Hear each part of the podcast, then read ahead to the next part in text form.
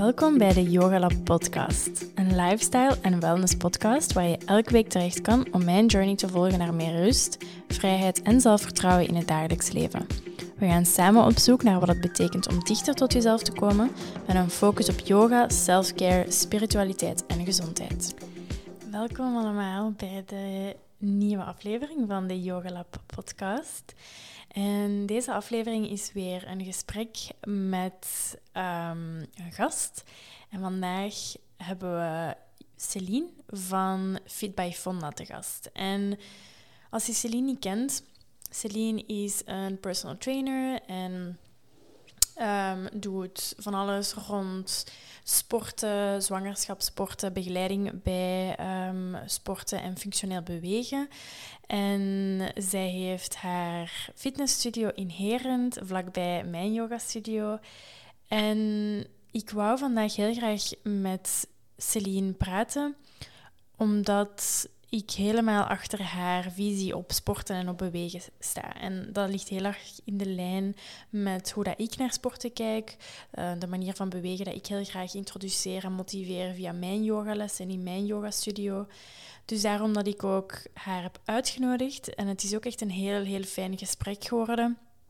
We praten over zoveel verschillende dingen. Um, we gaan het hebben over um, hoe dat zij tot haar studio is gekomen, waarom dat zij doet wat dat ze doet, haar visie op sporten, dus hoe dat zij echt um, haar klanten gaat begeleiden en um, hoe dat zij gewoon in haar studio kijkt naar sporten en naar bewegen. En we gaan het ook hebben over onder andere de rol van, van sporten bij zelfzorg of, of de link tussen mentale en fysieke gezondheid. Iets wat dat ik ook zo, zo belangrijk vind en eigenlijk wat dat mij uiteindelijk tot yoga heeft gebracht. Want um, ik ben er ook van overtuigd, en we hebben het erover in de podcast, dat uiteindelijk de fysieke um, activiteiten of onze fysieke gezondheid zo'n impact heeft op onze mentale gezondheid en omgekeerd. Dus als, als we ons mentaal um, slechter gaan voelen, als we ons niet goed in ons vel gaan voelen, dan is het vaak de motivatie om te beginnen bewegen of om te sporten ook vaak ver te zoeken, wat dan uiteindelijk tot een, um, een beetje een vicieuze cirkel leidt die soms moeilijk te doorbreken is. En ik, en ik um, herken mezelf, of herken mezelf daar zeker ook in. Er zijn zoveel Uh, periodes in uh, het verleden en zelfs nu op dit moment dat ik um, zo vastzit in mijn gedachten of ja, dat je zo precies vastzit, is het juiste woord voor mij, dat het onmogelijk lijkt om te bewegen. Al is het maar om een wandeling te maken of al is het maar om een korte yogales te doen of een, of een workout te doen. Soms is die drempel zo groot of zo hoog, dat we die stap eigenlijk niet kunnen zetten. En ik, ik denk dat er ook meer achter schuilt dan gewoon je niet goed voelen. Ik denk, bij mij is dat persoonlijk dan bijvoorbeeld op momenten dat ik um, vastzit met mijn emoties, of als er iets onverwachts is gebeurd, of als ik me niet goed in mijn vel voel, dat ik precies ook niet durf mijn... tot mijn lichaam te komen, omdat ik dan schrik heb voor wat er naar boven gaat komen. Welke emoties er naar boven gaan komen, welke, dag, welke gedachten er naar boven gaan komen. En dan is het precies makkelijker om constant afgeleid te zijn, om Netflix te kijken, um, om eender wat te doen, zodat ik niet tot, ja, in mijn lichaam kom, of dat ik niet die connectie terugmaak met mijn lichaam.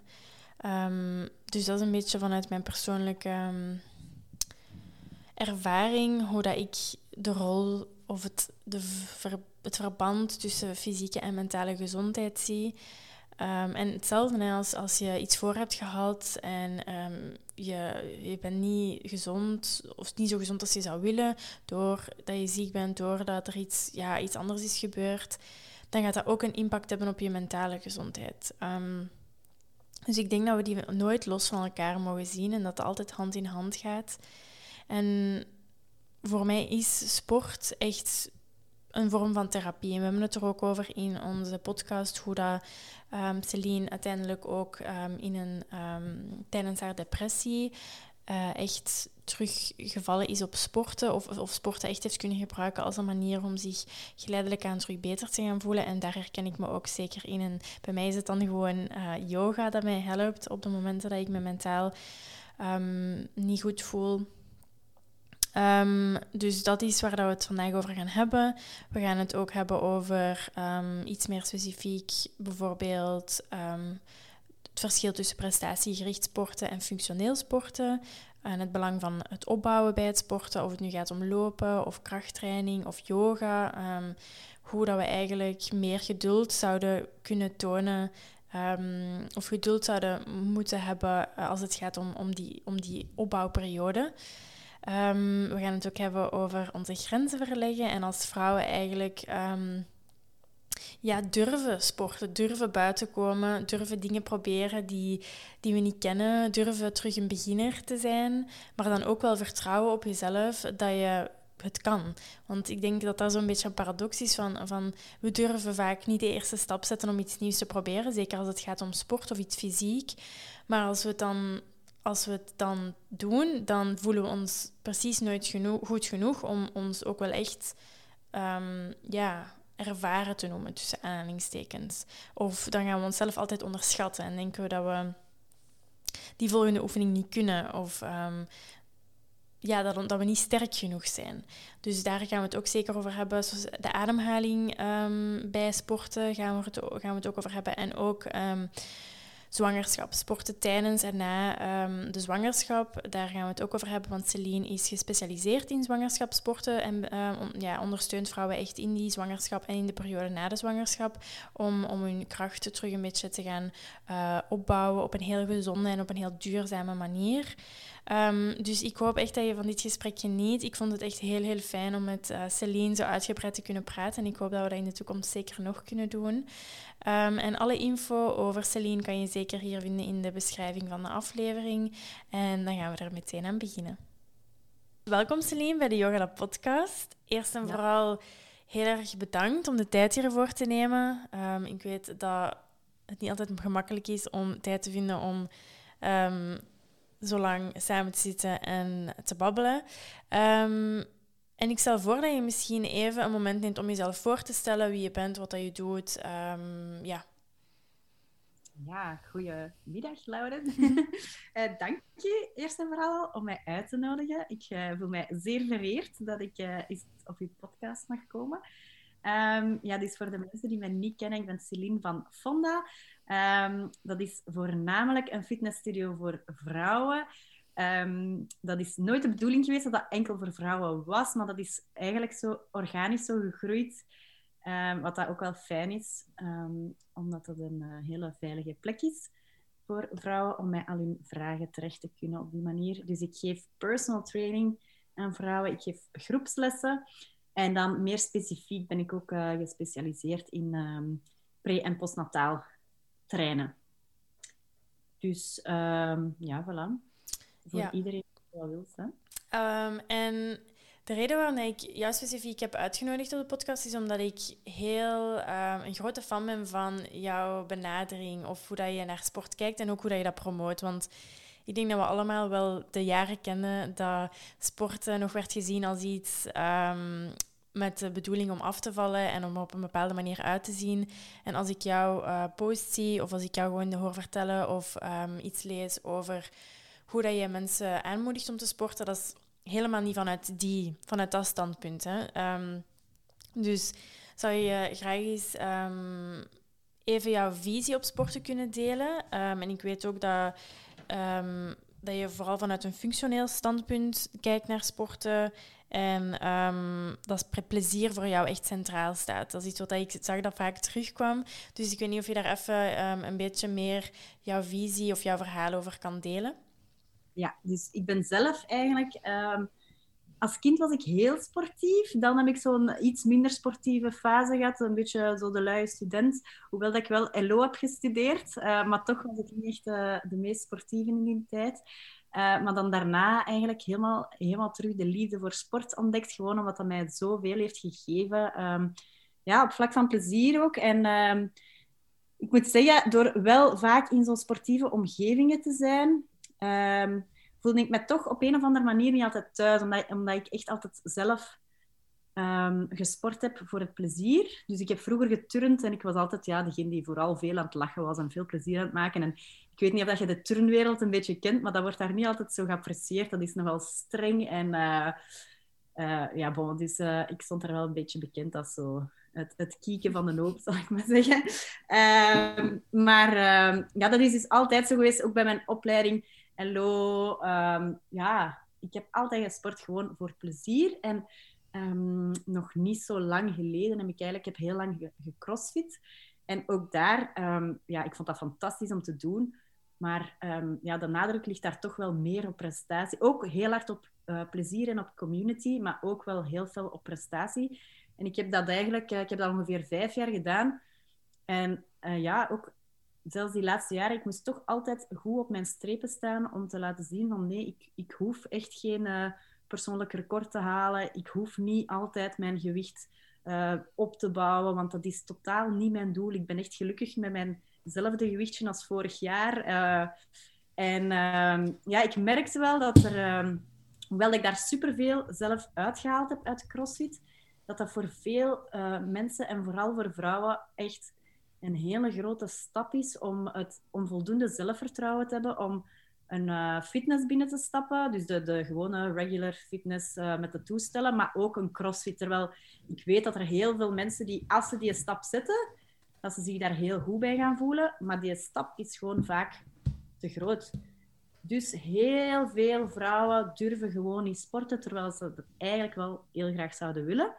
Uh, en dan vanuit dat oogpunt ben ik eigenlijk uh, mijn opleiding gaan doen, uh, functional trainer, en dan daarna mij ook gaan specialiseren. Maar dus eigenlijk, um, ja, ik vond zo dat er, dat er iets miste, een veilige plek voor, voor eigenlijk voor iedereen die zich nooit op zijn gemak heeft gevoeld om te sporten.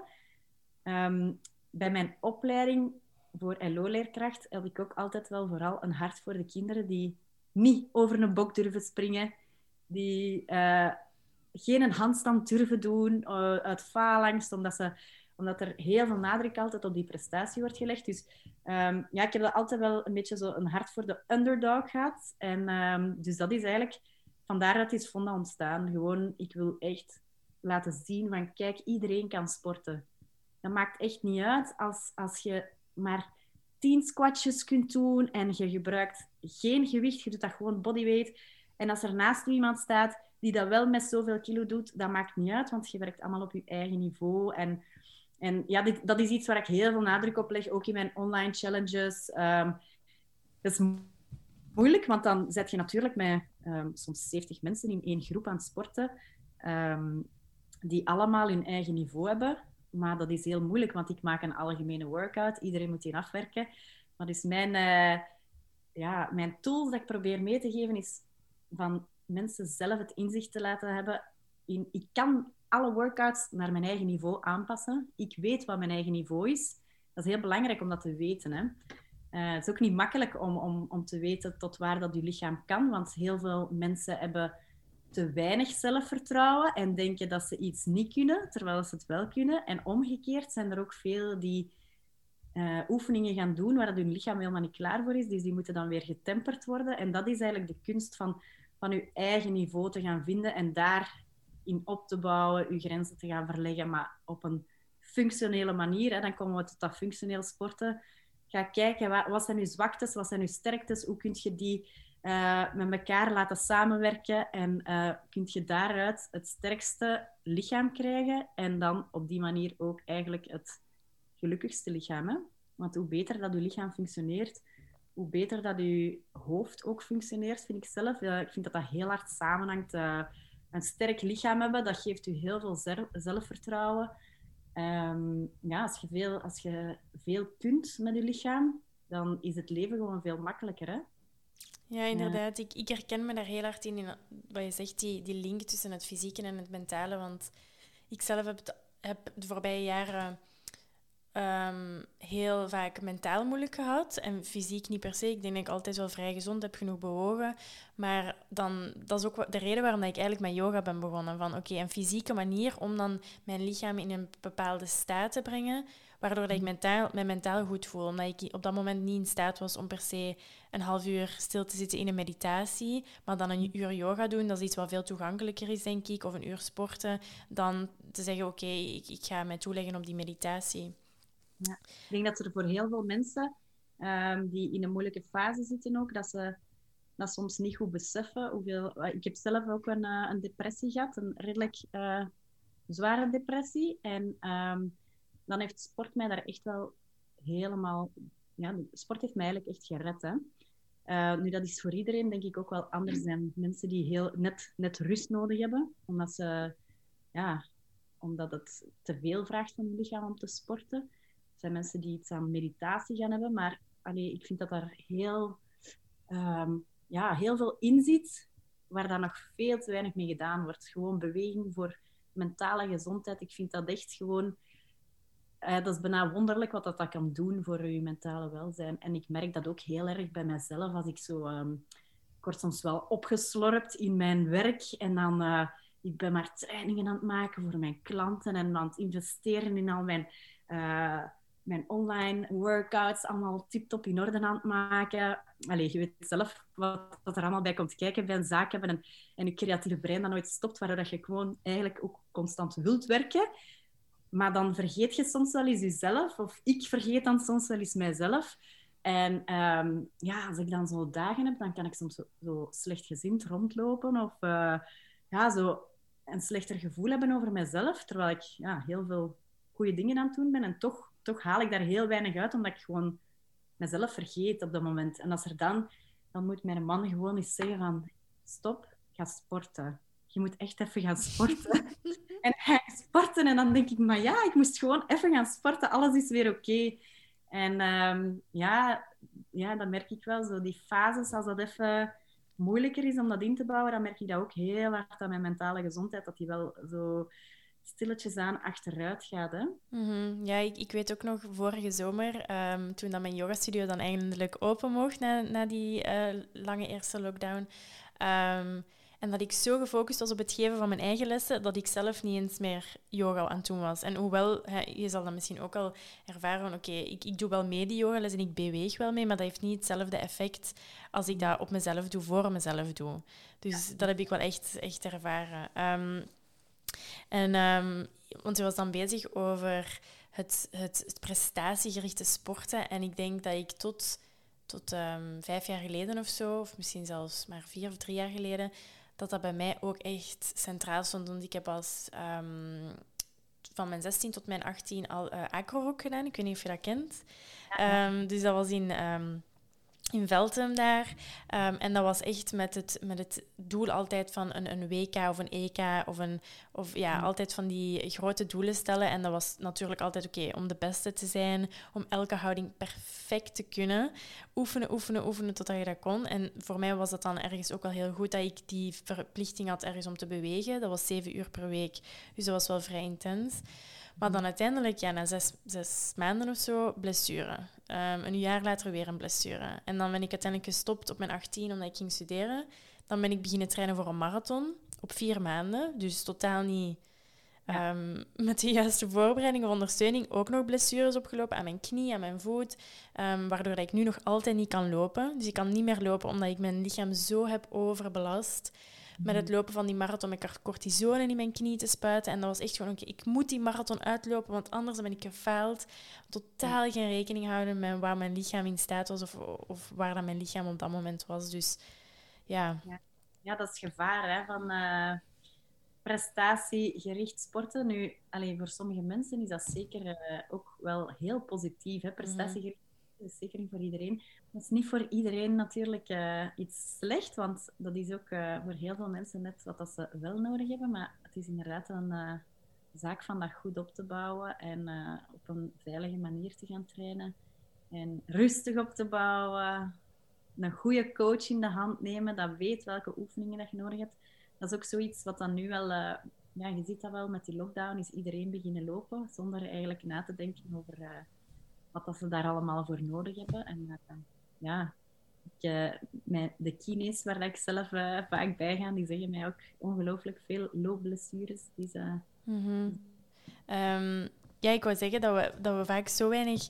zo weinig geduld hebben precies om, om, om het geleidelijk ja. aan op te bouwen. Dat is heel moeilijk hè? voor, voor, voor ja. mij en voor iedereen, denk ik. Voor mij ook, ja, ja, tuurlijk. Als ik, als ik aan uw lesjes deelneem, heb ik ook zin om zo ver mogelijk te stretchen. Mm. ja, ja. Dat is bij alles wel een beetje. Hè? We, zijn, we zijn nu eenmaal wel allemaal een beetje zo ingesteld. Hè? Mm. Van, dat is zo goed mogelijk te doen. En, uh, maar ja... Ik denk dat je daar ook wel heel hard in kunt groeien. En dat je af en toe eens met je gezicht tegen de muur moet lopen. Mm-hmm. Om dat te beseffen, dat dat nodig is om daarin te veranderen. Want zolang dat je nooit blessures hebt, um, ja, dan is dat ook logisch dat je zo blijft verder gaan. Hè? Ja, ik denk dat is, dat is dat hetgene wat yoga mij een beetje heeft gebracht. Zo die... die um, intentie om echt vanuit je lichaam... te vertrekken en echt elke keer te luisteren naar je lichaam. En, en, en zelfs in yoga is er nog die, die, die stroming. Ik denk als we op Pinterest of op Instagram zien, al die yogis die dan op hun handen kunnen staan of, of hun benen in hun, in hun nek kunnen leggen. En dat is bij mij dan ook heel lang zo het idee geweest, oké, okay, ik doe nu yoga, dus ik moet dit kunnen. En dat is zo moeilijk om dat los te laten van, oké, okay, nee, kunnen we ook bewegen? Gewoon omdat dat het leuk is en omdat we ons daar goed kunnen door voelen. En omdat het ons samenbrengt met onze vrienden. En, en er is zoveel meer aan beweging. Um, dus ik ben echt... Ik vind het zo fijn ook om, om te zien dan uh, op jouw Instagram bijvoorbeeld... Um, om dan bijvoorbeeld de reviews van je challenges... Um, te zien, hoe dat mensen dan echt zeggen van oké, okay, en, en ik dacht dat ik dat nooit ging kunnen en nu vind ik sporten echt superleuk. Dat is echt heel fijn om te zien. Um...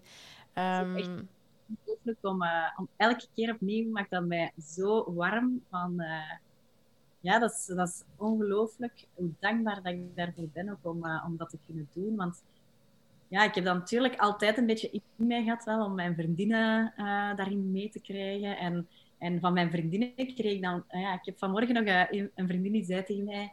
We waren bezig over vroeger, kwam ze foto's tegen en zo. En dat ze nog totaal niet sportief was. En ik zei, kijk, hè. En nu is, ze, nu is ze heel sportief geworden. En ze zei, het is allemaal dankzij u, hè. Je hebt me echt gemotiveerd. En uh, dat is van, van voor de tijd dat ik uh, personal trainer was. Maar ja, dat is echt altijd wel zoiets geweest in mij. Van, ik wil iedereen laten zien hoe leuk dat dat is, sporten. Want uh, ja, dat, dat hoeft zelfs niet hè, bij mij, bij Fonda te zijn of zo. Hè. Dat gaat uh, gewoon over... Ik ben gisteren met een vriendin uh, gaan suppen op de Dijle. Uh, we hebben daar twee uur op onze sup gestaan. En van het zonnetje genoten. We hebben bewogen. En echt, oh, dan is je potje geluk weer al gevuld. Hè. En, en in de zomer zo een keer een volleybal meenemen naar het strand. En een beetje beachvolleyen. Of dat je dat nu kunt of niet, dat, dat doet er zelfs niet toe. Gewoon... Je bent aan het bewegen en je bent je aan het amuseren. En dat denk ik ook, dat is voor veel mensen een grote drempel van iets niet kunnen. Mensen willen zich pas laten zien als ze het al kunnen. En dat is ja, iets waar ik zelf ook, hè, zo trainer worden, dat is iets... Je houdt jezelf ook heel de tijd tegen. Want ja, maar nee, maar ik heb nog niet voldoende diploma's. Of nee, ik heb nog niet voldoende dit. Ik wil eerst nog dat en dat en dat. Stiekem doen, achter gesloten deuren. En dan pas ga ik mij laten zien als ik de beste versie van mezelf ben. En dat is bij sporten net zo. Mensen willen eigenlijk al stiekem op zichzelf uh, gaan trainen voor push-ups en voor squatjes. Dat ze dat allemaal perfect kunnen. En dan pas willen ze naar een sportclub gaan. En dat is, ja, dat zie ik wel bijvoorbeeld bij mijn, bij mijn klanten die... die eerst personal training doen. En ze doen dat vaak om daarna te kunnen instappen bij de groepslessen. Dat is uiteraard totaal niet nodig. Maar voor sommige mensen is dat wel nodig. Omdat dat net die stap een beetje kleiner maakt. Mm-hmm.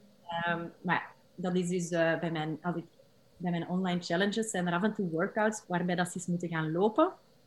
Ik heb zo één workout. En dat is voor iedereen een hele grote...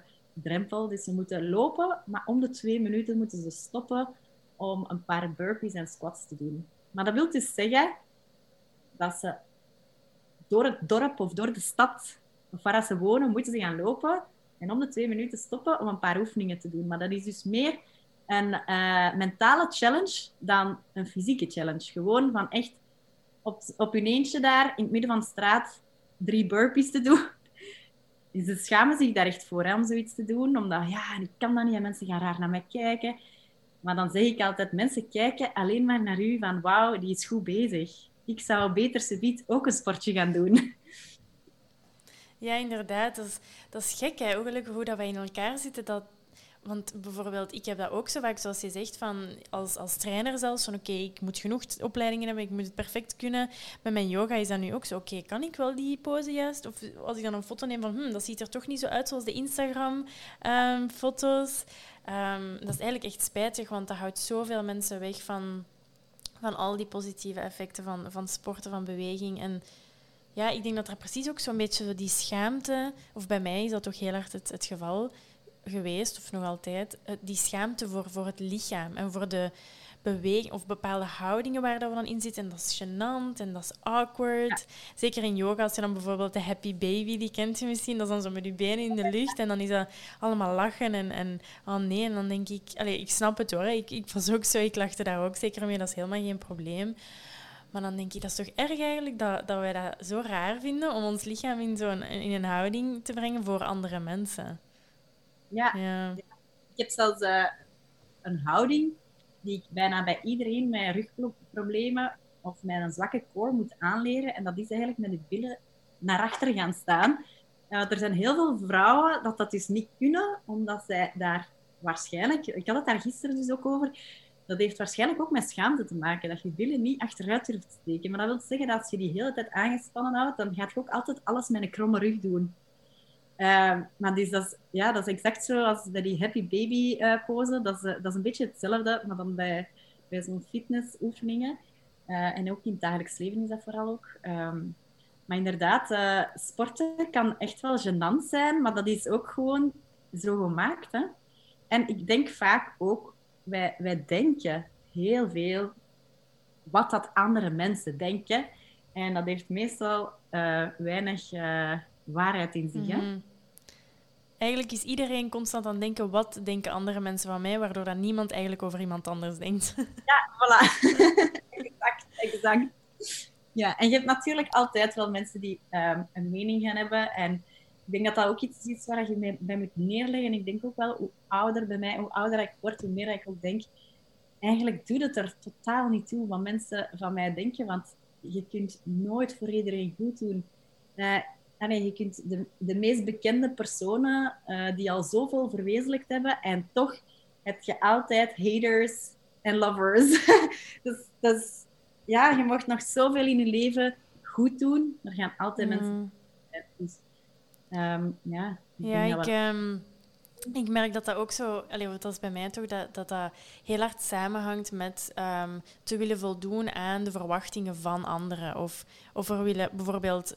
persoonlijk dan de beslissing om ervoor te gaan om yogaleerkracht te worden, in plaats van, um, want ik een tijdje, dus ja, toen, voordat ik dan met de Yoga Lab begon, een jaar geleden, uh, had, had ik een stage bij de Europese Commissie en dat was natuurlijk van, wauw, oké, okay, dat is wel de droomjob.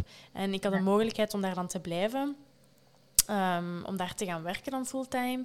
En ik heb dan uiteindelijk dat laten vallen om dan voor mijn yoga studio te gaan. En dat was ook wel echt van, oké, okay, dit is eigenlijk van binnen heel, echt mijn droom, dit is wat ik wil doen, maar wat gaan andere mensen denken? En dat is zo spijtig, dat, want ik heb dan uiteindelijk met de steun van mijn ouders, met de steun van mijn vriend, van mijn vriendinnen, die allemaal zeggen van nee, dat moet je doen. En natuurlijk altijd nog andere mensen in mijn omgeving die dan eigenlijk uh, het niet zo goed snappen of niet zo goed begrepen. Dat dat toch zo spijtig is dat we zo vaak ons laten tegenhouden om dingen te doen die we willen doen, door, wat wij, door de schrik van ja. wat anderen gaan denken. Dat is echt ja. zo spijtig. Maar zo goed dat je het toch hebt gedaan, hè, Lauren? Mm. Het is niet altijd makkelijk, maar ik ben wel heel, heel blij. Ik denk, soms, je gaat dat misschien ook hebben, dat ik elke dag denk van... Amai, ik ben zo dankbaar dat ik dit mag doen voor, voor, als job. Ja. Dus ja... ja er, zijn, uh, er zijn heel veel mensen die vastzitten ook in een job die ze eigenlijk niet willen doen. Mm. Uh, door, inderdaad... Uh, allez, je, kunt, je hebt nu geluk met je ouders, maar er zijn mensen die... Uh, Heel, eh, mensen, eh, ouders hebben een heel andere kijk, die vooral iets hebben van je moet hard werken en uh, je moet je huis kopen en je moet aan je gezin beginnen en, en alles moet op die manier, zoals dat uh, al honderd jaar gaat. Um, ik heb dat ook wel een beetje, moet ik zeggen. Hè. Um, en mijn papa bijvoorbeeld, dat is zo'n echte zo'n ondernemer in hart en nieren. En die heeft ooit... Uh, ik heb ooit een uh, granola-merkje zo een tijdje gehad. Hmm. Dat was al uh, een jaar of... Uh, goh, hoe lang had dat geleden? Een jaar of zes geleden, denk ik. Dan stond ik op Camping Flamingo in Leuven. Uh, mijn granola te verkopen. En dat ging eigenlijk heel goed. En dan had ik zoiets van, oké, okay, ik moet dat hier goed gaan aanpakken. Ik ga eens met mijn papa praten voor dat ondernemersverhaal, hoe dat we dat hier moeten gaan aanpakken. En uh, mijn papa heeft toen gewoon tegen mij gezegd, voeding, dat gaat je toch niet doen? Dat is vragen om rechtszaken. En, en van, nee, dat moet je echt niet doen. Dat is het domste wat je kunt doen. En ik, ik heb toen gewoon naar hem geluisterd. Hmm. Dus dat is heel jammer. En nu denk ik echt, allee, waarom heb ik naar hem geluisterd? Dat is, dat is een, een heel andere generatie. Die denkt ook helemaal anders over dingen. En dat is iets wat ik nu bijvoorbeeld...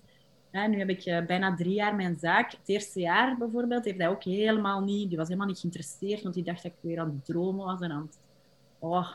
Het is ook een echte man-man, hè. Die denkt dat vrouwen niet kunnen ondernemen. Mm. Het is voor mij heel moeilijk om zo... Uh, ja... Nu is hij heel trots, hè. Hij nu zegt dat het een succes is. Vaak, af en toe laten, ja, nu dat het een succes is, dan uh, is hij heel trots. Maar in het eerste jaar... Hij is, nog, hij is nooit in mijn zaak geweest, hè. In het eerste jaar. Hij heeft dat nooit gezien. En nu is hij daar uiteindelijk dan wel eens een keer langsgekomen. En zo, maar ja, het ziet er wel tof uit.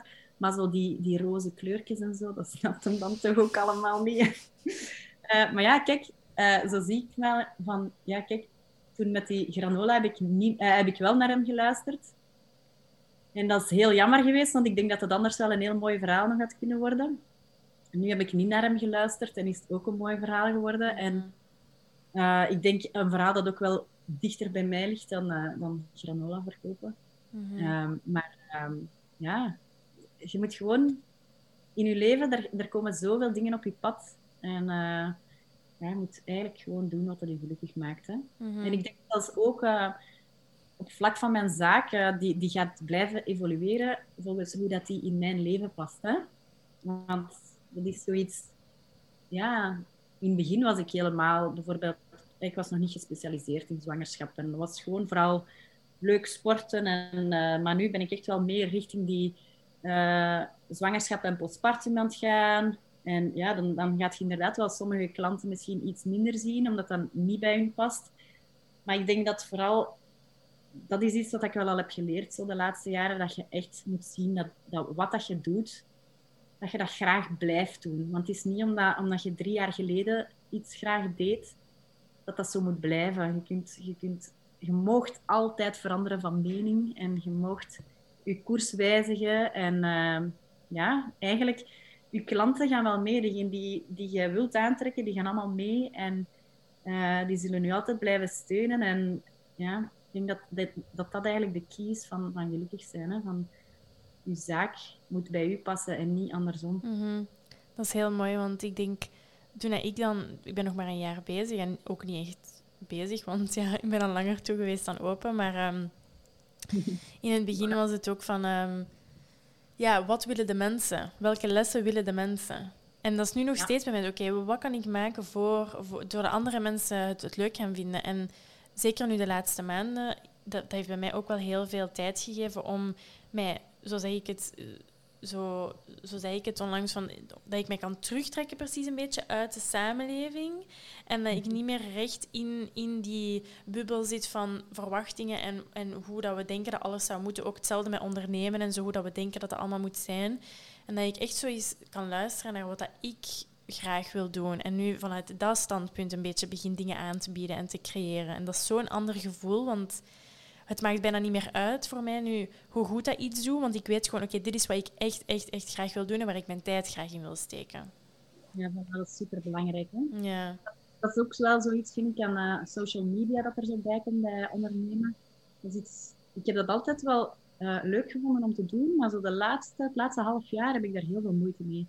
Dat alles uh, super perfect moet zijn en elke dag moet je van alles. En wow, dat geeft zo enorm veel druk dat ik mij gewoon soms... Een week kan ik het dan gewoon niet opbrengen om daar nog maar iets op te zetten. Gewoon omdat het op is. En dan andere dagen... Ik moet echt, op dat vlak moet ik echt heel hard naar mezelf luisteren. Van, Wat heb ik te vertellen? Wat wil ik vertellen? En pas als ik daar die ruimte voor laat, dan komt het ook gewoon. Dan heb ik van alles te vertellen. Maar als ik begin te denken van... Oh nee, ik heb voor deze week nog, nog niks. En als ik dan begin daarover na te denken en... Oh nee, en uh, ja... Iedereen gaat denken dat dat mij niet interesseert als ik daar niet mee bezig ben. Maar ik heb dat nu ook zo echt losgelaten. En ik probeer echt enkel en alleen daarmee bezig te zijn als ik daar zin in heb. En als ik zo denk van, ah ja, nu heb ik iets te vertellen. En ja, dat is ook echt zo'n opluchting van zo even te zeggen... Van, hé hey, mannetjes, doe even allemaal normaal. Uh, ja. ja, alles moet perfect zijn. En ja, dat is nu net wat ik niet wil. Ja, inderdaad. Ik... ik... Dus, dat is gek, want ik, de voorbije week ben ik echt exact hetzelfde aan het denken. En, en ik, en ik uh, volg ook, allee, ik volgde heel veel van die business coaches, Instagram coaches, al die tips en dingen. Oké, okay, elke dag posten, dit is het algoritme, dit moet je doen ja. om gezien te worden. En ik heb alles gewoon moet, moeten muten, omdat ik ja. zelf ook besefte, oké, okay, ik ben eigenlijk constant vanuit een standpunt, uit, vanuit schaarste aan het handelen. Vanuit het idee van, als ik iets niet doe, dan komen de mensen niet naar mij, want er is, er is maar... Er, zijn, er is maar één taart en als ik niet, niet genoeg tijd op sociale media doorbreng, dan gaat mijn stukje altijd kleiner worden. En ik heb die, die switch moeten maken van nee, er zullen altijd genoeg mensen zijn om uiteindelijk uh, de dingen te doen die je aanbiedt. Want ja, je boodschap gaat op een bepaalde manier mensen raken als het vanuit echt een plek komt van oprechtheid, authenticiteit en niet vanuit oké, okay, ik moet vandaag iets posten, ik zal maar eens een tekstje gaan schrijven. Dus dat is inderdaad die mindset dat ik echt heb, die, die shift dat ik heb, echt heb moeten maken. En dat is zo een last van, van je schouders is echt. Hè? Want dat sociale media als ondernemer, dat is precies um, end all be all. Dus dat is echt de oplossing precies voor al uw problemen. Ja. En ik heb dat echt moeten loslaten. Dus dat doet echt inderdaad zoveel deugd. En zeker in een periode waarin dat we eigenlijk al precies moeten vechten tussen aanhalingstekens om te overleven. Dat is ook zo die terminologie die ik niet graag gebruik. Want dat geeft dan zo aan van oké, okay, um, er is tekort, er is, uh, we, gaan niet genoeg, we gaan niet genoeg hebben. Um, dus ja, het is goed dat je dat aanhaalt. Want inderdaad, dat is denk ik heel belangrijk om, om, om dat te beseffen en daar even bij stil te staan. Ja, en het is gewoon wel leuk om het te doen als je het vanuit eigen motivatie kunt doen. Want, het is, want ik doe dat heel graag, hè, al die postjes maken en zo, maar... Vanaf dat het een opdracht wordt en dat je moet voldoen aan bepaalde quota om uh, gezien te worden, dan is er gewoon niks plezant meer aan. Hè? Nee, inderdaad. En, dan... um, en, en ik wou het ook nog eens even hebben over... Um, want ik weet dat een van de onderwerpen die je, die je vaak aanhaalt, uh, is ademhaling. En dat is natuurlijk iets wat ik denk ik ook dat we een beetje gemeenschappelijk ja. hebben met, met mijn yogastudio. Um, en je zei daarnet zo van... Die houding dat vrouwen zo met hun, met hun billen naar achter, dat dat iets heel onnatuurlijk is. Ik heb het gevoel dat mijn ademhaling dat, dat exact hetzelfde is. Dat we zo gewend zijn om de hele tijd onze buik in te trekken, om, om daar zo, zo plat mogelijk te zijn. Terwijl dat, dat zorgt voor een ademhaling die zo nefast is voor onze gezondheid. Dus ik weet niet of je daar even wilt over uitbreiden, over hoe dat, het belang van ademhaling tijdens sporten en, en al de voordelen en zo. Ja, dus... Mijn, uh, de ademhaling die ik vooral toepas bij mijn lessen, uh, dat is de core ademhaling. Um, ik denk dat die wel een beetje gelijklopend is met wat dat jij doet. Uh, ik ga die natuurlijk iets meer um, analyseren en daar iets meer uh, ja, zo verschillende cues bij geven en zo. Terwijl dat, dat bij u meer is, echt van in het moment die diepe ademhaling. Mm-hmm. Um, maar dus bij mij is dat echt wel een, een functionele ademhaling eigenlijk, om, uh, om de core te gaan versterken. Um, dus eigenlijk, die ademhaling, als je die goed uitvoert, dan zorgt die voor een connectie tussen je middenrif en je bekkenbodem. En als die twee samenwerken, dan gaat je eigenlijk een hele sterke core kunnen uh, verkrijgen. En vanaf dat je te oppervlakkig gaat ademhalen, dan gaat je middenrif scheef trekken en dan kan dat eigenlijk geen connectie meer maken met je bekkenbodem. Um, en dan gaat je bekkenbodem eigenlijk niet zo goed meewerken. En dan kunnen je dwarse buikspieren en zo eigenlijk ook niet meer deftig functioneren. Dus dat is het hele verhaal bij mij. Bij u gaat dat meer over ontspanning. Mm-hmm. Uh, bij mij gaat dat meer over uh, echt uh, de functionaliteit van de core. Uh, iets wat dat super interessant is en wat dat veel te vaak vergeten wordt, denk ik, bij mensen die uh, rugpijn hebben, maar ook na de bevalling... Uh, is ademhaling eigenlijk het allereerste waarmee je terug je buikspieren kan gaan wakker maken. Want dus als je buik uitgezet is bij de zwangerschap, dan zijn die spieren, die kunnen even niet doen wat ze normaal zouden doen, omdat die helemaal uitgerekt zijn. En als je dan bevallen bent, dan, dan komt die ruimte terug vrij. Dus die, die buikspieren die komen weer terug. Maar die zijn nog altijd veel langer dan dat ze normaal zouden zijn. Dus die moeten terug uh, wakker gemaakt worden. Die hebben, die hebben bijna pakt een maand of uh, zeven. Hè. Dus de eerste, de eerste twee maanden na de bevalling mocht je ook nog niet echt te veel doen. Maar, dus die, die, die hebben zeven maanden bijna niks gedaan. Die zijn gewoon aan het slapen. En dat is de eerste manier waarop je die kunt gaan wakker maken. Door gewoon diep in te ademen, extra te ontspannen en dan zachtjes te gaan activeren in combinatie met je bekkenbodem. En dan gaat je die gaan versterken zonder dat je daar eigenlijk voor de rest veel van vraagt. Maar dat is dus iets wat dat, bij sommige mensen werken hun dwarse buikspieren gewoon niet. Die zijn gewoon altijd aan het slapen. Mensen met rugklachten en zo, mensen met hernia's, mensen met uh, diastase. Ik weet niet of dat je dat kent. Dat is zo um, een opening tussen je voorste buikspieren die ook komt uh, door de zwangerschap. Maar dat kan dus zijn dat dat niet uit zichzelf gaat genezen. En ja, dat, dat, dat is dus allemaal... Eigenlijk de basis van al die blessures is een goede ademhaling. Mm. Dus als je die gaat leren... Dat, dat vraagt meestal wel een paar maandjes om dat goed uh, onder de knie te krijgen. Mm-hmm. Maar als je die gaat leren, dan, dan ja, gaat je... Dat is eigenlijk de basis voor een sterke core gewoon. En dat is dus, dat is dus eigenlijk... vrij actief uitademen of, of echt die, die spieren een beetje gebruiken om, om de lucht naar buiten te duwen, zo heel ja. zachtjes. Ja, oké. Okay. Dat is inderdaad zo. Bij mij is het dan eerder van oké, okay, heel passief, in en uit en ja. Inderdaad, bij mij is het eigenlijk um, helemaal ontspannen bij het inademen en echt goed uh, de ribben gaan benutten, zowel naar voren, naar opzij als naar achter, want heel veel mensen ademen enkel naar voren in. Um, En dan uiteraard je buik ook helemaal laten uitzetten. Dus echt gewoon, die mag volledig opblazen, ballonnetje. En dan die bekkenbodem gaan ontspannen.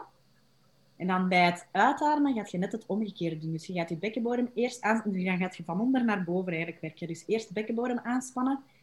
Onderste dwarse buikspieren, middelste gedeelte. En dan net onder de ribben. En dan moet echt zo helemaal toegaan. En je gaan ontsluiten. Knuffelen eigenlijk, zeg ik altijd. En, is, en dat dan... ook iets, uh, is dat ook iets wat je tijdens de zwangerschap al kunt doen? En ik ben niet zwanger op dit moment, maar dat is iets wat je ja. toch interessant vindt? Dat is zeker iets voor tijdens de zwangerschap te doen. Dat is, dat is eigenlijk uh, de meest veilige manier om je buikspieren te kunnen blijven trainen tijdens de zwangerschap. Hmm. Uh, en dat is ook de manier om, um, als je kracht gaat zetten, om uh, ervoor te zorgen dat je niet te veel druk in je buikholte hebt, waardoor dat je... altijd op een veilige manier kunt uh, oefeningen blijven uitvoeren. Um, maar dat is dus op voorwaarde dat je die ademhaling goed kunt toepassen. Want er zijn een, een heel aantal oefeningen die tijdens de zwangerschap worden afgeraden, zoals bijvoorbeeld een front plank. Um, dat wordt afgeraden vanaf dat er een buikje is. Omdat er dan veel druk op die linea alba komt. Dus dat is waar dat dan die diastase ontstaat, als daar te veel druk op komt. Die diastase komt er sowieso, hè. Maar uh, hoe groot en hoe zwak dat, dat bindweefsel wordt, dat heeft wel te maken met hoeveel druk dat daarop komt tijdens de zwangerschap. En hoe beter dat je een core, core ademhaling kan toepassen, hoe minder druk dat daarop komt en hoe sneller dat dan na de bevalling terug gaat kunnen genezen. Dus uh, eigenlijk is het heel, heel, heel slim van gewoon heel je zwangerschap lang altijd die core ademhaling ook gewoon in rust te gaan toepassen, maar ook tijdens je oefeningen. Dus ik, ik ga vaak uh, bij squatjes of zo, moeten ze inademen als ze zakken en krachtig uitblazen als ze naar boven komen. Uh, maar dat is ook iets dat ik bijvoorbeeld aan, aan niet-zwangere vrouwen... Um, dat is eigenlijk heel interessant voor iedereen. Ja. Iets wat dan niet zo vaak... Ja, dat is niet iets wat je bij elke personal trainer gaat doen. Dat is echt wel iets dat ik heb geleerd door mij te specialiseren in zwangerschap en postpartum. Maar dan dat je denkt, ja, dat, heeft eigenlijk, dat is zeker nuttig dan, maar dat is ook nuttig voor nog eens de helft van de mensen die bij mij traint, omdat ze een zwakke core hebben. Mm-hmm. Um, dus ja, dat is iets wat ik heel vaak ook wel bij mijn corelessen uh, laat terugkomen. En wat dat je ook zegt, is um, van die awkward poses, zoals... Uh, Happy baby, ik vind dat bij ademhaling eigenlijk ook. Er zijn heel veel mensen die niet durven ademhalen. die zich schamen om krachtig uit te blazen, uh, om hun buik te laten opbollen bij het inademen. Dus dat is, uh, ja, dat is zo... Met je lichaam doen wat dat het moet doen, is voor veel mensen echt uh, een hele grote stap. Zo krachtig uitblazen, ik moet dat echt kunnen horen. En dan moet, ze moeten dan blazen alsof dat ze een ballon blazen. Met ja, keiveel kracht en geluid. En meestal is dat, ziet dat er zo uit met zo, van die kleine lipjes en zo. Pff, een beetje door hun tanden zo blazen. En zeg ik, nee, opnieuw, opnieuw. Uh, maar ja, dat is... Dat is uh, ja, pun intended, een werk van lange adem. Goed aan te leren. Ja, inderdaad. Ik, ik merk dat ook zeker bij verschillende ademhalingsoefeningen uh, in yoga. En um, ik, ik doe zelf eigenlijk weinig van die ademhalingsoefeningen in mijn lessen, omdat ik zelf ook heb ervaren dat dat voor vele mensen vrij gênant is om te doen. En ja. dat ze eigenlijk die oefening dan niet deftig kunnen doen, want ze kunnen hier helemaal voor gaan. En, en ik denk... Ik leg die link zo'n beetje, zeker als het rond, rond vrouwen gaan, gaat, dat, wij, dat dat ook een beetje komt, denk ik, uit het idee dat wij ons altijd klein moeten houden. Ook zo met die buik. En, en we moeten altijd zo klein mogelijk, zo stil mogelijk, mogen geen plaats innemen. En, en dat is iets wat ik echt, zeker de voorbije maanden, actief mee bezig ben, om dat allemaal proberen los te laten. Al die ideeën die ik in mijn hoofd heb van hoe dat we moeten zijn als vrouw, hoe dat we moeten uitzien, om dat echt gewoon allemaal aan de kant te gooien. Want... Ja. Het is echt ja. gewoon slecht voor onze gezondheid. Letterlijk. Zeker, zeker. Helemaal akkoord. Dus um, ja, ik wou... Wacht, ik ga eens even op mijn papiertje kijken hier, want ik had nog een paar dingen die ik um, graag wou aanhalen. Ah ja, nu dat we toch over zwangerschap bezig zijn, want is bij jou dan die, die specialisatie in, in zwangerschapssporten en postpartum, is dat bij jou gekomen tijdens jouw zwangerschap? Of, ja. Of, ja. Ja, dus ik was zelf aan het crossfitten toen. Um, en ja, ik, ik deed echt wel zeker vijf dagen aan crossfit. Um, voor mijn zwangerschap, dan het eerste trimester, is dat zo wat verminderd, omdat ik dan heel moe was. Maar dan had ik toch zoiets van, kom aan, hè, ik heb nu zo lang zo sportief geweest. Nu ga ik niet tijdens mijn zwangerschap ineens, wanneer dat het eigenlijk superbelangrijk is om sportief te blijven, alles laten gaan. En dus ik ging dan terug crossfitten, maar dan voelde ik zo... Ja, na, als je de eerste drie maanden heb je nog geen buikje, maar dan kom je dus terug. En dan merk je toch van... Mm, er zijn toch dingen die niet meer zo veilig aanvoelen. Maar ik had daar totaal geen idee van um, wat er nu wel veilig was en wat niet. En dan ben ik ja, natuurlijk uh, beginnen googelen. uh, om te zien of, dat ik, of dat ik iets kon uh, volgen van uh, ja, ergens een cursus of zo. Of, of, iemand, of dat ik iemand kon vinden die mij daarbij kon helpen. Want uh, ja, die crossfit coaches bij ons, dat waren allemaal mannen die daar eigenlijk niet zo... Uh, ja, die, die gaven mij ofwel altijd dezelfde aanpassing dat ze iets ergens hadden gelezen. Dus ik heb dan ja, heel vaak dezelfde oefeningen moeten doen.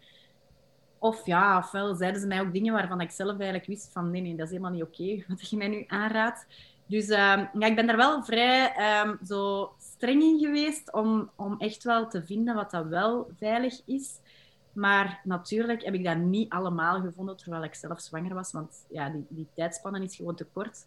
Er was ook heel weinig te vinden en dan had ik gewoon iets van kom, dan, dan moet ik dat misschien maar gewoon zijn, degene die dat allemaal weet. Dus dan uh, ben ik mij beginnen bijscholen. En ja, dat is, ja, dat is zo'n mooie, wondere wereld. En ik begrijp niet dat daar zo weinig uh, over geweten is. Nu, ik moet zeggen, de laatste tijd zijn er wel heel veel, uh, vooral vrouwelijke trainers, die daar zich uh, mee bezighouden. Niet allemaal even gespecialiseerd natuurlijk. Want het is ook natuurlijk wel uh, een beetje een gevaar, vind ik. Omdat het is een mooie boot om op te springen met je trainingen. En uh, ik vind het soms wel jammer om te zien dat er zo, uh, ook wel trainers na, na eendagse opleidingsjes zich gespecialiseerd noemen. Dus ik heb daar wel een beetje moeite mee ook om dat te zien. Maar uh, ja, het is wel heel interessant. En ik denk dat, dat het ook heel belangrijk is om, uh, om, om te zien dat, dat zwangere vrouwen dat die niet meer in hun kooiken worden gestoken. En, En dat het belang van krachttraining ook tijdens de zwangerschap is heel belangrijk. Dat dat ook echt wel benadrukt wordt. En um, ja, het is, het is gewoon tof om te zien hoeveel van de mama's die bij mij getraind hebben, die mij daarna een berichtje stuurden van mama, ik heb uh, van de vroedvrouwen echt complimenten gehad bij mijn bevalling, dat de ademhaling zo goed ging en dat ik zo op de juiste manier kracht kon zetten. En, en uh, of dat hun revalidatie gewoon veel beter ging dan een vorige zwangerschap, waarbij dat ze niks hadden gedaan van sport. En ja, er zijn gewoon zo enorm veel voordelen. Het is geen garantie natuurlijk, hè, want ik heb uh, zelf uh, heel veel gesport tijdens mijn zwangerschap, maar ik heb een bevalling gehad die helemaal niet voor in de boekjes is. Uh, dus uh, ja, bij mij zou dat dan kunnen zeggen, oh, dat is toch precies niet waar. Uh, maar algemeen veel minder kans op keizersnee, veel sneller herstel. Um, je voelt je gewoon veel beter. Hè? Dus ook, ook weer dat mentale, hè? Uh, depressie tijdens de zwangerschap, maar ook die postpartum depressie. Um, ja, je hebt daar gewoon veel minder kans op als je blijft bewegen en als je de juiste beweging doet. Dat is wel heel belangrijk, ook tijdens de zwangerschap. Juiste bewegingen, functioneel trainen. Ja. Uh, ja, maar dus ik heb dat inderdaad tijdens mijn eigen zwangerschap uh, ontdekt, die passie daarvoor. Omdat ja, je zit dan echt in je cocon. Je gaat dat nog wel zien als je zelf ooit zwanger bent in de wereld. Je ziet ook alleen maar zwangere vrouwen. Je, je ziet alleen maar dingen over zwanger zijn. En als je daar dan je eigen ding ook in kunt vinden, dat is ja, super tof om, om daar uh, dan mee bezig te zijn. Dus dat is, dat is echt wel een beetje mijn passie geworden. En ik dacht, misschien gaat dat zo wel weg hebben als ik zelf niet meer zwanger ben. Maar uh, ja, nee, ik vind dat nog altijd enorm interessant. Ook omdat dat echt samenhangt met, met trainingen voor de core. Dus dat ik daar ook andere uh, vrouwen mee kan helpen. En ik heb zo'n uh, een paar leuke kines in de buurt die uh, mij heel hard vertrouwen. En dat geeft mij natuurlijk ook een heel leuk gevoel dat ik met, met ja, een paar mensen die heel gespecialiseerd zijn, dat die mij hun vertrouwen geven. En, mm. en ja, dat zorgt er alleen maar voor dat ik meer gemotiveerd ben om, uh, om mij altijd maar verder te specialiseren. Want het is wel een, een straatje zonder einde, die specialisatie. Ja, ik merk dat ook. Ik, uh, want ik, ik ben zelf heel geïnteresseerd in, in alles rond prenatale yoga, postnatale yoga. Maar ik weet uit ervaring ook dat ik nooit ergens voor de honderd procent voor kan gaan als ik het zelf nog niet heb ervaren. Dus dit is, dat is iets voor binnen een paar jaar. Als ik zelf ooit in die situatie zit, dat ik weet, dan kan ik pas echt al mijn energie daarin steken. Want het is ook uiteindelijk uit mijn ervaring dan dat ik dat ga kunnen delen met anderen. Um, maar ik merk ook met die specialisaties, um, met yoga is dat ook eigenlijk. Ik denk dat ik een heel jaar lang opleidingen zou kunnen volgen als ik wil. Um, En soms is het ook, ook, ook um, bij mij die, die, die grenzen een beetje stellen van oké, okay, ik, ik, ik heb nu net bijvoorbeeld in, de, in de, deze lockdown dan, heb ik een driehonderd uur opleiding ge, gevolgd. Dat is in yoga zo eigenlijk de standaard opvolging voor de basis tweehonderd uur. En dan was ik oké, okay, en welke opleiding nu en welke opleiding nu? En dan moet ik zo even de grens stellen van oké, okay, ik, ik, ik, misschien even de tijd geven om te implementeren wat dat ik heb geleerd en, en, en daar de tijd voor geven. Um, Dus ja, ik denk dat ik mezelf daar wel heel hard in herken. Ja, het, is, het is fijn, die specialisaties, maar je moet ook op een bepaald punt zeker genoeg zijn van kijk, nee, ik mag mij nu echt wel al gespecialiseerd noemen. Ik mag het nu gaan toepassen, ook al ga ik in de komende tien jaar nog zoveel bijleren wat ik nu nog niet weet. Maar dat, dat maakt het alleen maar mooier, want je gaat mensen alleen maar beter kunnen helpen. En het is niet dat je de mensen die je nu helpt, maar half helpt. Mm-hmm. Nee, gewoon altijd maar beter worden. Inderdaad. Dat kan ook alleen maar door de jaren heen. Dat is ook waarom dat iemand die vijftig jaar uh, in een vak heeft gezeten, daar alles over weet. En een, uh, iemand die net afgestudeerd is, moet alles nog leren. Uh, maar ja, zo gaat dat bij allen. Um, en ik wou het graag ook nog iets hebben, iets hebben over iets heel specifiek, over koude douches. Want ik zag op je Instagram dat je daar veel over deelt. En ook in de, in de challenges, in de Feel, Feel Good Challenge en de Strong Together. Dat zijn toch de twee challenges die je hebt, hè, de online challenges. Um, dus doe je dat zelf ook, die koude douches? Ja, ja ik doe dat wel af en toe, inderdaad. Um, ik doe dat niet zo vaak, maar vooral wel als we met de challenges bezig zijn, dan ben ik zelf ook meer... Uh, Nee, dan word ik echt uitgedaagd om zo'n dingen te doen. Of een keer uh, in de sneeuw te rollen. Of uh, dat heb ik ook uh, deze winter iets gedaan. Um, ja, weet je, je moet, het is heel belangrijk dat je je lichaam blijft uitdagen. Dus uh, dat is met eten zo. Hè. Je mag niet te vaak hetzelfde eten. Dat is met sport zo.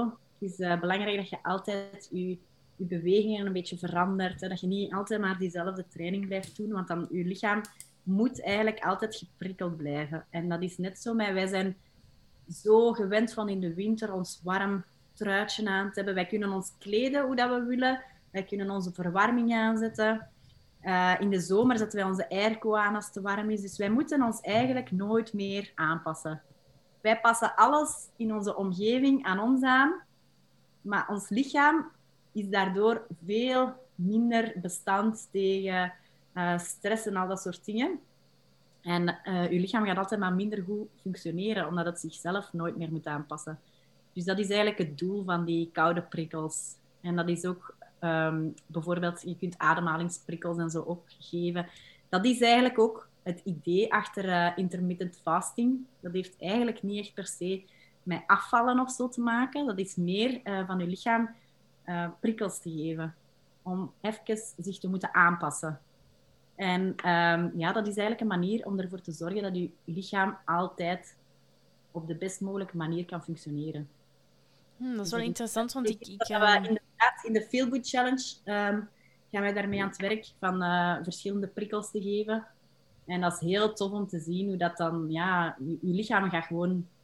werkt zoveel beter als je dat af en toe eens toepast van die dingen. Mm-hmm. Zoals honger, hè, dus dat is dan die fasting. Die honger, dat is niet om je uit te hongeren. Het is ook niet de bedoeling dat je dat elke dag gaat doen op dezelfde manier, want er zijn heel veel mensen die nu ook op die boot springen van ah, intermittent fasting. Um, en die doen maar, omdat ze dat ergens uh, hebben gelezen. Ze volgen een app, maar ze weten eigenlijk niet wat ze aan het doen zijn. Um, dat is oké, okay, hè. Maar het doel van al die prikkels is eigenlijk om je lichaam gewoon wakker te houden en dat het zich kan blijven aanpassen aan alle verschillende omstandigheden. Ja, want ik, ik, ik uh, merk van mezelf ook, dus ik, ik, de laatste maanden dat ik thuis zit, eigenlijk elke dag, um, doe ik elke ochtend yoga. Maar ja, dat is iets wat mijn lichaam zo gewend is. Ik doe dat al, al zeven jaar, dat ik merk dat dat precies bij, geen effect meer heeft op hoe dat ik mij uh, voel. Of ja. ja, dat ik echt zo...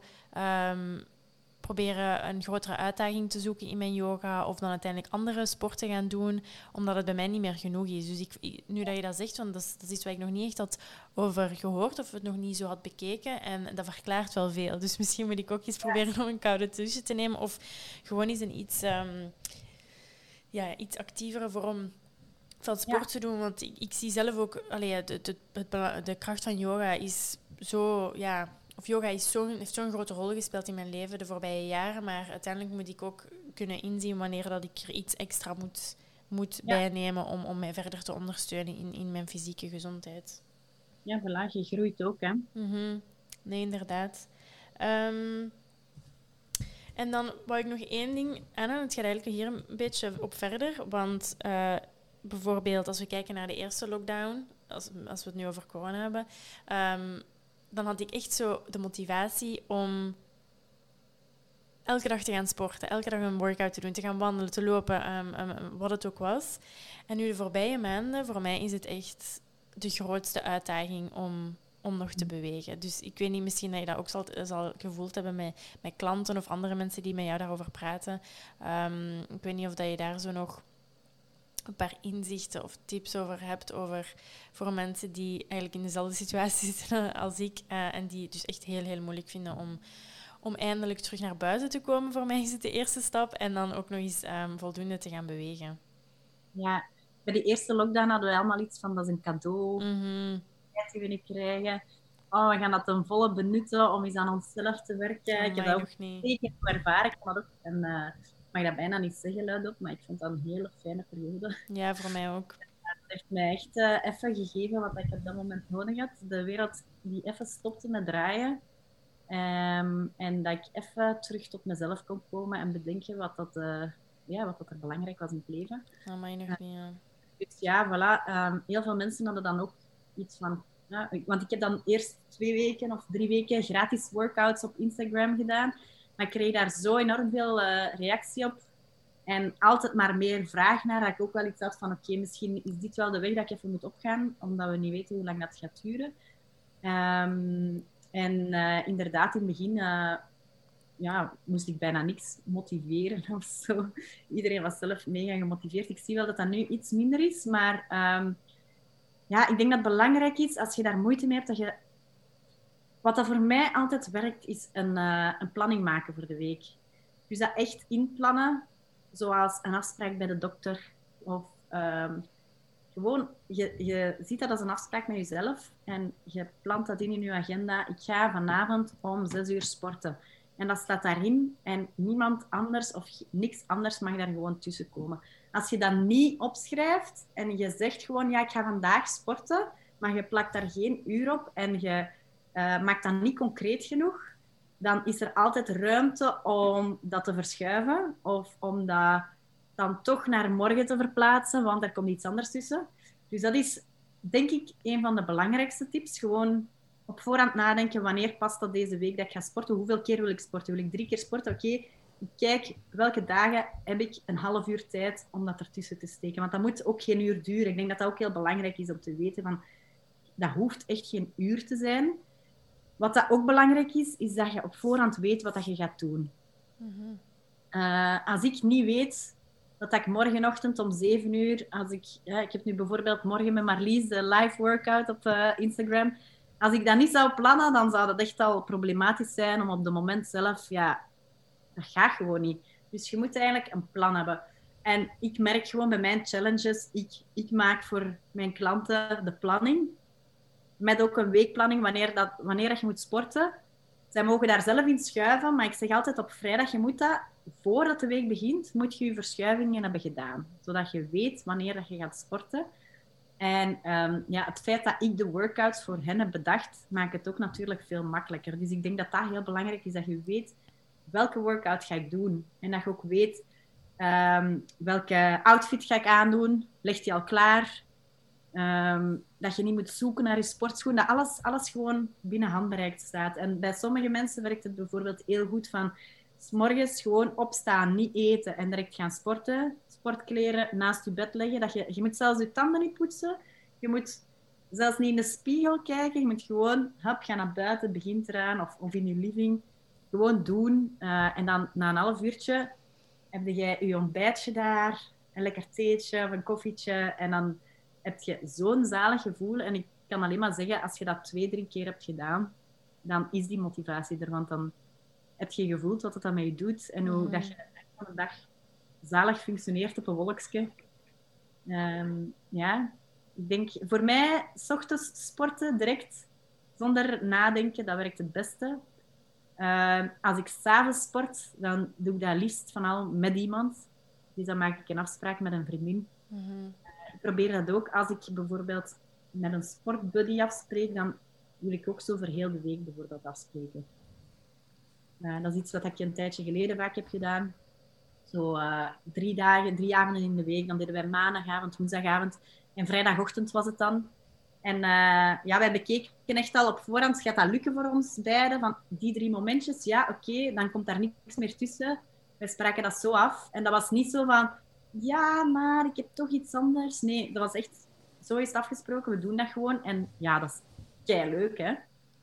Ja, inderdaad. Maar als je een buddy afzegt, dat is dat gevaar. Als je een buddy dan niet zo strikt is, dat is wel het gevaar dat je dan zelf ook moet sporten. Ja, inderdaad. Ik, uh, sinds sinds uh, november, dus sinds de tweede lockdown, heb ik ook wel zo mijn, mijn wekelijks moment met een, een van mijn uh, beste vriendinnen. En dat is nu al sinds die eerste week tot nu, dat we elke woensdag of dinsdag is dan uh, geworden... Uh, 's ochtends een half uurtje samen sporten, gewoon via Zoom en dan zo een, een, een videootje opzetten. En dat helpt wel echt inderdaad. Dus dat is tot nu toe altijd mijn, bijna een van mijn enige vormen van sport geweest. Maar dat is dan toch een, een manier om eigenlijk elkaar te blijven motiveren en ook om elkaar te blijven zien. Want anders, ik merk bijvoorbeeld de laatste weken, was ik zo in mijn eigen cocon en in mijn eigen bubbel, dat ik... Dat ik niet eens meer besefte dat ik met sommige mensen al, al heel lang niet meer had gesproken, ja, of die al heel lang niet had gezien. Dus dat helpt ook wel echt inderdaad. Ja, zeker.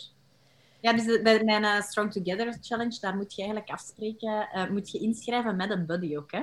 Dus dat is een beetje gekomen door corona, om toch mensen ook samen te brengen. Maar dat, ja, dat is super tof als je zo samen aan een, aan een uitdaging werkt. En, en... en ik denk, wat dat ook heel belangrijk is, is um, op het einde van de workout beseffen... Van, ik heb dat hier toch maar mooi gedaan. Mm-hmm. En, uh, en fier zijn op jezelf. Want soms zie ik ook wel klanten die zo zeggen... Oh ja, maar die push-ups, dat ging echt niet. Of, of oh, het lopen ging echt niet. Maar dat doet er niet toe. Het doet er echt niet toe hoe moeilijk dat die waren. Of hoe hard dat je die hebt moeten aanpassen. Het doet er niet toe. Je hebt gesport. En sowieso dat drie vierde van je workout keigoed ging. Dus dat is wat je altijd moet meenemen van, van een workout. Zo niet focussen op wat er slechter ging, want dan kun je alleen maar beter in worden. Maar alles wat dat goed gaat, is iets om uh, dankbaar voor te zijn. En om, ja, ik, ik heb zo echt wel iets... Uh, ik vind dat wel een goede mindset van zo echt te vieren wat dat je lichaam kan. En uh, zelfs al heb je blessures, hè, gewoon blijven sporten. Het is niet omdat je iets aan je arm hebt, dat, dat je benen uh, niet mee willen. Uh, als je iets aan je rug hebt, kijk, zoek een beweging die, die nog mag. Hè. Uiteraard met goed, goedkeuring van de dokter en kine, maar er zijn zoveel verschillende vormen van bewegen. Al is dat je gaat fietsen, maakt niet uit. Iedereen kan sporten. Mm-hmm. Kijk, natuurlijk, hè. Ik zeg dat hier nu iedereen. Er zijn ook mensen die heel ziek zijn en zo, die kunnen niet sporten. Maar net daarom, om, om eigenlijk ook een beetje, vind ik, uit respect voor de mensen die het echt niet kunnen, moeten wij met een gezond lichaam gewoon dankbaar zijn en echt vieren wat wij kunnen door gewoon zoveel mogelijk uh, te bewegen. Want wij, wij gaan ook oud worden later en dan gaan we terugdenken aan, aan deze dagen van potverdikken had ik maar wat meer gesport toen, toen ik het nog kon. En uh, ja, ik denk dat dat zo wel iets is waar je soms een beetje bij moet stilstaan van wat dat we allemaal kunnen en mogen doen met ons lichaam. Ja, inderdaad. Dat vind ik heel mooi zo gezegd. Ik, ik voel bij mezelf en ik denk ook rondom ons... Um, dat er zo soms iets... Het lichaam is zo de vijand. Het lichaam is... is of, of bijvoorbeeld, dan geef ik een yogales en dan, en dan ja. reflecteren we op, die, op de les. En dan... Ah ja, maar die pose ging niet goed. Of nee, dat kon ik niet. Of dat, dat, dat, dat was niet goed. En dan, en dan is het eigenlijk wel spijtig dat we, doordat we één ding niet kunnen, dat we onszelf helemaal afschrijven. Terwijl we net een hele, een hele uur hebben gesport of een hele yogales hebben gedaan. Ja. Ja. Dus ja... Ja, het, is, uh, het is moeilijk, maar dat is, uh, ja, dat is uh, vaak bij beginners zo, vind ik. Um, bij, dat beginners hebben echt... De gro- het grootste werkpunt bij beginnende sporters is um, een positieve mindset krijgen rondom sport. Mm-hmm. En dan volgt de rest vanzelf. Inderdaad. Oké, okay, ik denk dat dit eigenlijk een heel mooi punt is om op af te sluiten. Uh, ik vond het echt heel, heel interessant allemaal, ook om bij te leren over de ademhaling, over, over uw uh, benadering of, of uw kijk op sport. En ik heb er echt eigenlijk heel veel zin van, van gekregen om te gaan sporten. Um, voor we hier afsluiten, misschien kan je zelf nog eens een beetje zeggen waar de mensen jou kunnen vinden online en misschien ook iets kort zeggen over de, de challenges, want ik denk dat ik had gezien dat er binnenkort een nieuwe uh, ronde aankomt. Ja, dus vandaag is er, uh, zijn de inschrijvingen voor de Feel Good Challenge uh, opgegaan. Dat is een uh, challenge dat ik samen met uh, foodcoach Eat Good, Feel Good Marlies doe. Um, dus wij werken eigenlijk samen rond gewoon eigenlijk zoveel mogelijk energie uit je lichaam halen. Um, um, eigenlijk gewoon een goed functionerend lichaam. Uh, wat dat, dat voor u ook nog voor doelen meebrengt, die mag je natuurlijk altijd meenemen. Want er zijn mensen die willen afvallen, er zijn mensen die willen bijkomen. Er zijn mensen die willen sterker worden. Dus al die doelen, dat kun je dus in die challenge ook voor jezelf daar nog bij stellen. En dan uh, passen wij dat daar een beetje aan aan.